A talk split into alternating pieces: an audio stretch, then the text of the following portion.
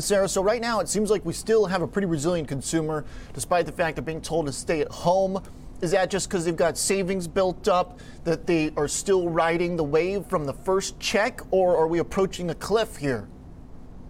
Uh, good morning, Oliver. Yeah, that's all of that are, are excellent questions. I think if you had looked back to Mark, March um, this year and asked these companies, these retailers, what would you expect in the second half of the year? A number of them were canceling orders.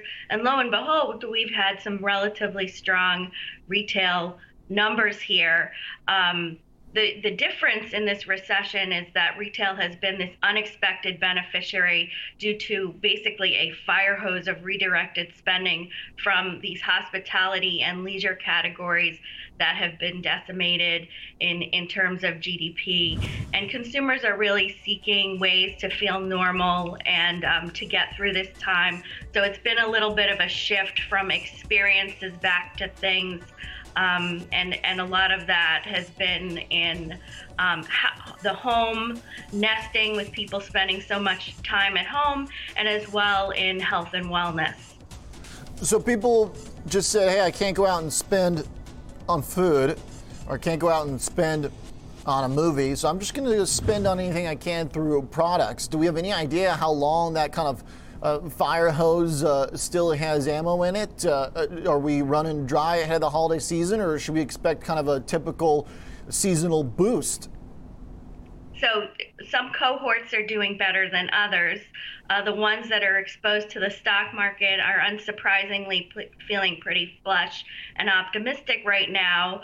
Um, also, ones that have seen their, their housing values increase uh, are, are also feeling quite, um, you know, optimistic. Uh, there is a, a, a turn to look at this stimulus. People are waiting to see uh, if it gets done. It seems like it will get done.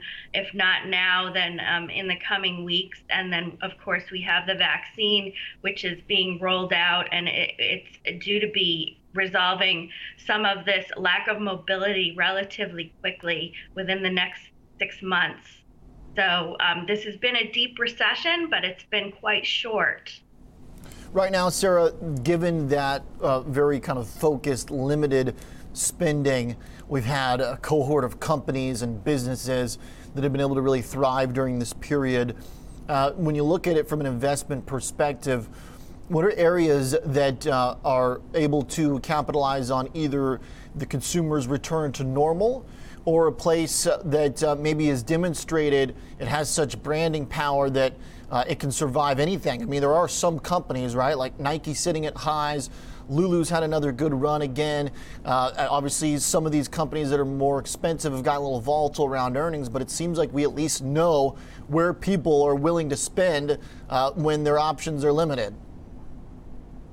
So we we do have a lot of good data around um, Google search um, has shown a lot of um, interest in Nike, uh, who is will be reporting at the end of this week. And Nike really is an interesting microcosm of all the trends that we think are relevant in the market right now. Um, it's global, it has a portfolio of regional growth and cash flow. Um, it's an excellent steward of capital um, with low rates of leverage and strong cash flows. They raised the dividend last month um, in the double digits. So that's a signal that the company is really feeling a high level of conviction about its future.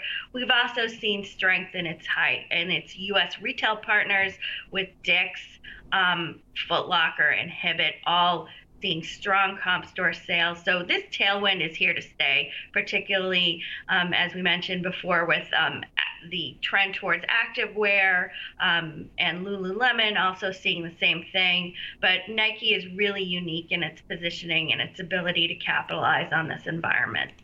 How do these companies uh, continue to find uh, the relative growth that they did during this period? Should we expect Nike and Lulu to be as dominant over their peers in a reopening situation for the economy, or as people go back to work and have to actually wear real clothes, uh, assuming that we go back to work and uh, things don't completely change? I mean, What about the valuation that these companies have built up? Is it still something within the realm of retail that is digestible for an investor, or Nike and Lulu starting to trade closer to you know high momentum, you know like textile companies?